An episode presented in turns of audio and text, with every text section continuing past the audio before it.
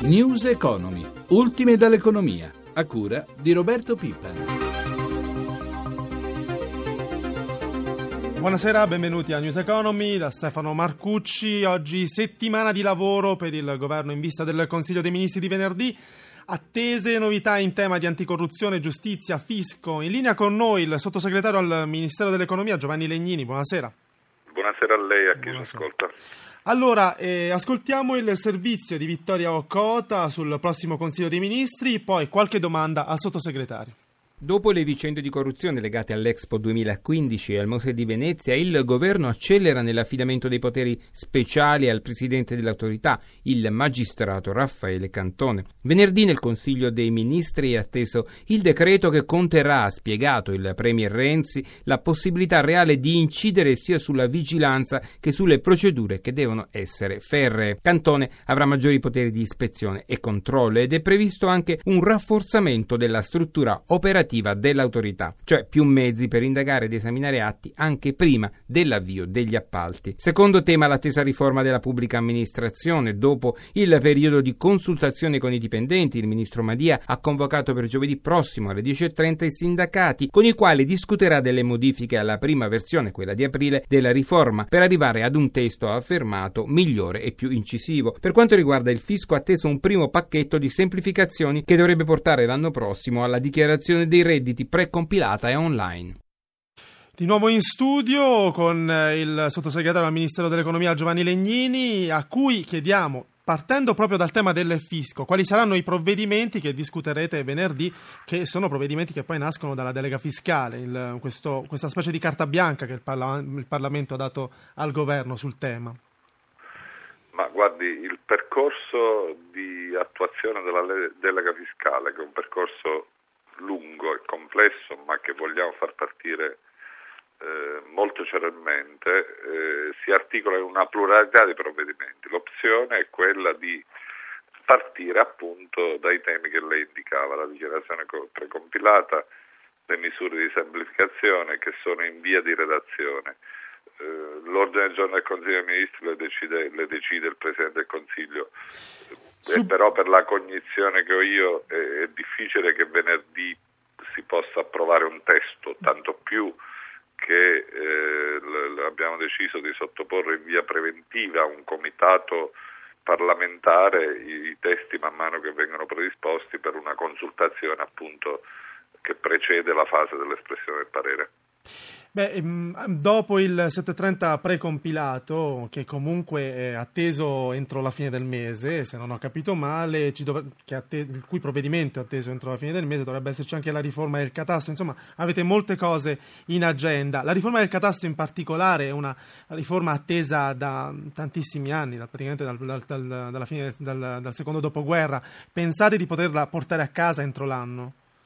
La riforma del catasto non è più rinviabile, se ne è parlato, come lei diceva, per troppo tempo, per troppi anni, le iniquità, il non eh, allineamento tra le, la, la, rappresentazione catastale e anche relativamente ai valori catastali e la realtà sono troppe e, e troppe sono le eh, diseguaglianze, le disomogeneità eh, diffuse sul territorio nazionale e quindi noi per avere anche un fisco più equo, più moderno, più trasparente e semplice dobbiamo riformare il catasto. Entro l'anno noi vogliamo predisporre un testo, però eh, la riforma del catasto necessariamente è articolata in due tempi, un tempo nel quale si fissa la cornice, un tempo nel quale poi si riempie di contenuti eh, le, le, disposizioni di riforma perché bisognerà appunto ricostruire su basi nuove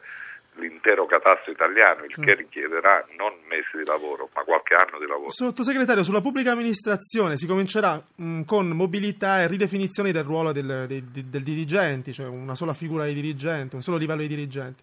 Ci sarà il confronto tra il ministro Madia e i sindacati, lei si aspetta comunque che ci siano resistenze, che ci sia una discussione anche uh, calda, difficile con i sindacati su questi temi? Guardi, la, la riforma è molto ambiziosa, cambiare la struttura della burocrazia italiana, il rapporto tra la burocrazia e i cittadini, che costituisce uno dei punti più critici, eh, sintomatici anche della crisi del rapporto tra i cittadini e l'istituzione, e il rapporto tra la burocrazia, in particolare l'alta burocrazia e i, e i decisori pubblici, eh, per lo più elettivi ovviamente, è questione cruciale e quindi va da sé che si possono verificare delle resistenze, però non è una riforma non più rinviabile, peraltro è stata annunciata, vi è stata questa fase di partecipazione attiva con tutte quelle indicazioni, quelle decine e decine di migliaia di mail sì, che sono pervenute al governo, quindi eh, insomma anche qui la tempistica lo decide il Presidente del Consiglio, il Consiglio dei Ministri, il Ministro Madia, ma si procede, si procede speditamente sapendo che poi la, la, la, riforma dovrà fare il percorso parlamentare che richiederà tempi e... Grazie, Grazie sottosegretario, Grazie, Grazie per questo intervento. Buon, mm, buon, lavoro al sottosegretario Giovanni Legnini. Adesso andiamo a Milano a sentire che cosa, che cosa, ha detto il presidente di Confindustria Squinzi intervenendo all'assemblea di Assolombarda. Squinzi ha parlato di fisco, di riforma dell'Europa, di pubblica amministrazione, di moltissime cose. Il servizio dalla redazione di Milano di Nicoletta Vismar. Parla molto di Europa il discorso che il presidente di Confindustria ha tenuto questa mattina davanti alla numerosa platea degli imprenditori milanesi riuniti nell'assemblea annuale. Le elezioni mostrano che l'Italia vuole partecipare all'Europa, ha detto Squinzi, e può farlo solo imboccando la strada del cambiamento. Strada ancora difficile e il numero uno di Confindustria richiama il pacchetto di misure di stimolo alla crescita annunciato pochi giorni fa da Mario Draghi. La Banca Centrale Europea manda un segnale molto chiaro che io non posso che sottoscrivere e che da qualche tempo in Confindustria auspicavamo. L'Eurozona è tutt'altro fuori che dalla crisi, incluso la Germania. Non c'è rischio inflattivo, ma di una combinazione assai rischiosa tra recessione e spinta deflattiva. L'Europa torna anche nella relazione del presidente di Assolombarda Gianfelice Rocca. L'Italia è l'unico paese che si è impoverito da quando è entrato nella moneta unica. Dal 99 a oggi il PIL pro capite è sceso di 3 punti percentuali. Nello stesso periodo il PIL pro capite medio dell'euro è cresciuto di 10 punti. L'Italia, ha proseguito Rocca, può comunque stare in Europa a testa alta. Le imprese, le capacità per tornare a crescere nei territori ci sono. Milano ne è un esempio, ha detto. E allora il punto di partenza non può che essere uno solo. Sono profondamente convinto che per liberare energie dei territori occorra una totale revisione dell'organizzazione dello Stato. La riforma del Senato prima di tutto e poi quelle della burocrazia e del fisco. I mercati oggi per lo più in territorio positivo, anche se piuttosto fiacchi. Piazza Affari fa meglio delle altre piazze europee. Lo spread scende ai minimi. Dalla sede di Milano, Marzio Quaglino. Quaglino? Buon pomeriggio. Allora, eh, anzitutto vediamo gli indici. Beh, diciamo che appunto è stata una giornata eh, con gli indici abbastanza vicini alla parità, tranne Milano che ancora una volta ha fatto segnare un buon progresso, una chiusura per il Fuzimib a più 0,82%, in Europa eh, Madrid è riuscita a fare meglio anche se di poco con un progresso dello 0,90, sempre nel vecchio continente Londra ha chiuso più 0,24, Parigi più 0,17, Francoforte più 0,21. Oltreoceano invece in questo momento il Dow Jones guadagna lo 0,23%, per il Nasdaq il progresso è dello 0,51. Allora abbiamo detto dello spread, spread e rendimenti dei nostri titoli pubblici. E diciamo che sono scesi parecchio e sono scesi ancora eh, con lo spread con i Bund tedeschi che viene indicato in questo momento in chiusura della, delle contrattazioni. Purtroppo ho un problema sulla visualizzazione della pagina e quindi era sceso parecchio, vediamo se riesco a recuperarlo. A 135 eh, allora, 140, allora, lo spread tra BTP e punti tedeschi a 143, 143, punti base, quindi in discesa, e anche il rendimento del BTP decennale di riferimento è sceso, e, eh, però purtroppo chiedo scusa, ma però non adesso non è un problema. Passiamo a vedere il comparto dei bancari.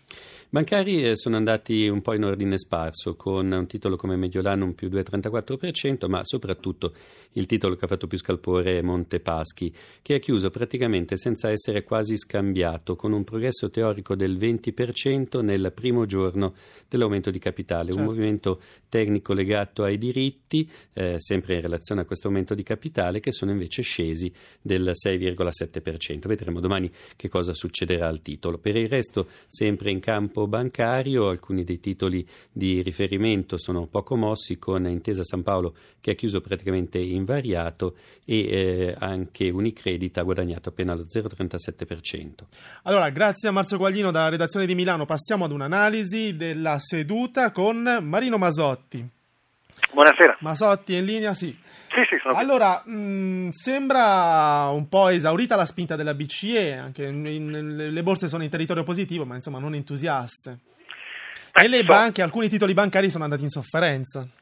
Distinguiamo. Allora, la borsa intanto è sui massimi da giugno 2011, la borsa di Milano, per esempio in Europa oggi Madrid ha toccato i massimi da aprile 2010, quindi insomma l'effetto c'è.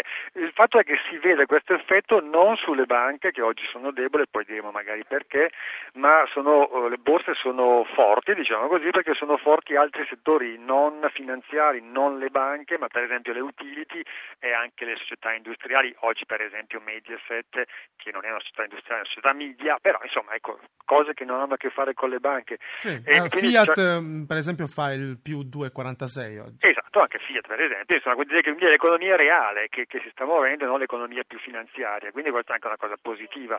Quindi insomma va, inquadriamo questo movimento che oggi a, a noi sembra un po' più debole perché le banche, che tradizionalmente sono quelle che spingono di più, sono un po' più ferme, ma ci sono delle motivazioni anche un po' tecniche perché se per esempio oggi in Europa ci sono Norvegia, Danimarca, Svizzera, Austria, Islanda, Grecia, Lussemburgo che sono chiusi, i mercati di queste nazioni sono chiusi per festività e quindi è una giornata un po' anomala e poi ci sono gli aumenti di capitale che stanno partendo per le banche. Poi ricordiamo anche il fatto che la manovra della BCE che ha abbassato i tassi non fa bene alle banche. Le banche eh, l'attività caratteristica delle banche, il margine di interesse, soffre quando, normalmente quando i tassi scendono. Quindi per questo motivo oggi le banche sono un po' più deboli. Certo, e ehm, invece lo spread ai minimi che cosa ci indica? Come un'ondata di liquidità sui mercati periferi, su Spagna e Italia soprattutto? Sì, allora questo è un altro dato molto forte, qua siamo al 2,71 di rendimento del, del BTP, minimo storico, spread Italia-Germania 133, meno 7 punti base, minimo da aprile 2011, dati quindi forti, tra l'altro che arrivano dopo che Standard Poor's ha confermato il giudizio BBB e con outlook negativo e nonostante nel fine settimana un membro importante della BCE abbia detto che i tassi nella zona euro resteranno bassi a lungo e saranno bassi anche quando le altre banche centrali, la Fed o la Bank of England cominceranno a cominciare a rialzare. D'altronde la politica della Fed, monetaria della Fed è stata diversa e più aggressiva da molto tempo. Sì. Grazie a Marino Masotti di websim.it. Andiamo avanti.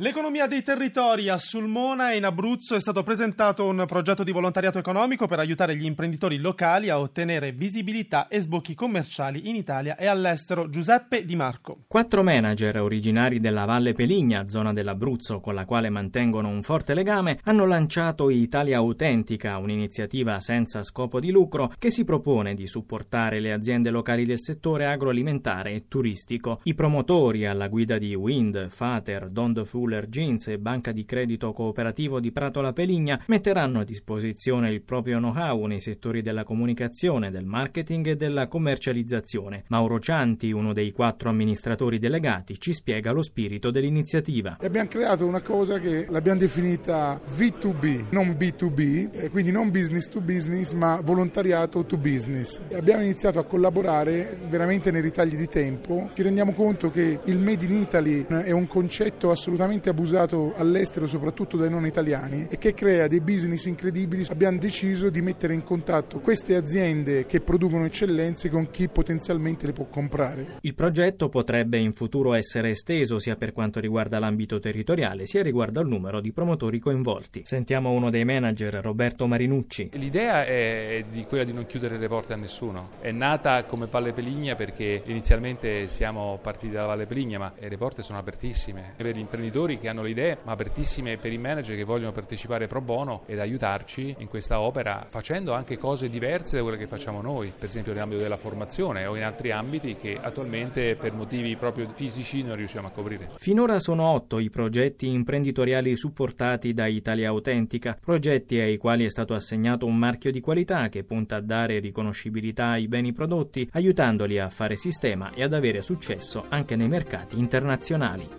News Economy finisce qui grazie a Cristiana Affaitati, a Ezio Bordoni alla regia. Io sono Stefano Marcucci, grazie per averci ascoltato, buon proseguimento.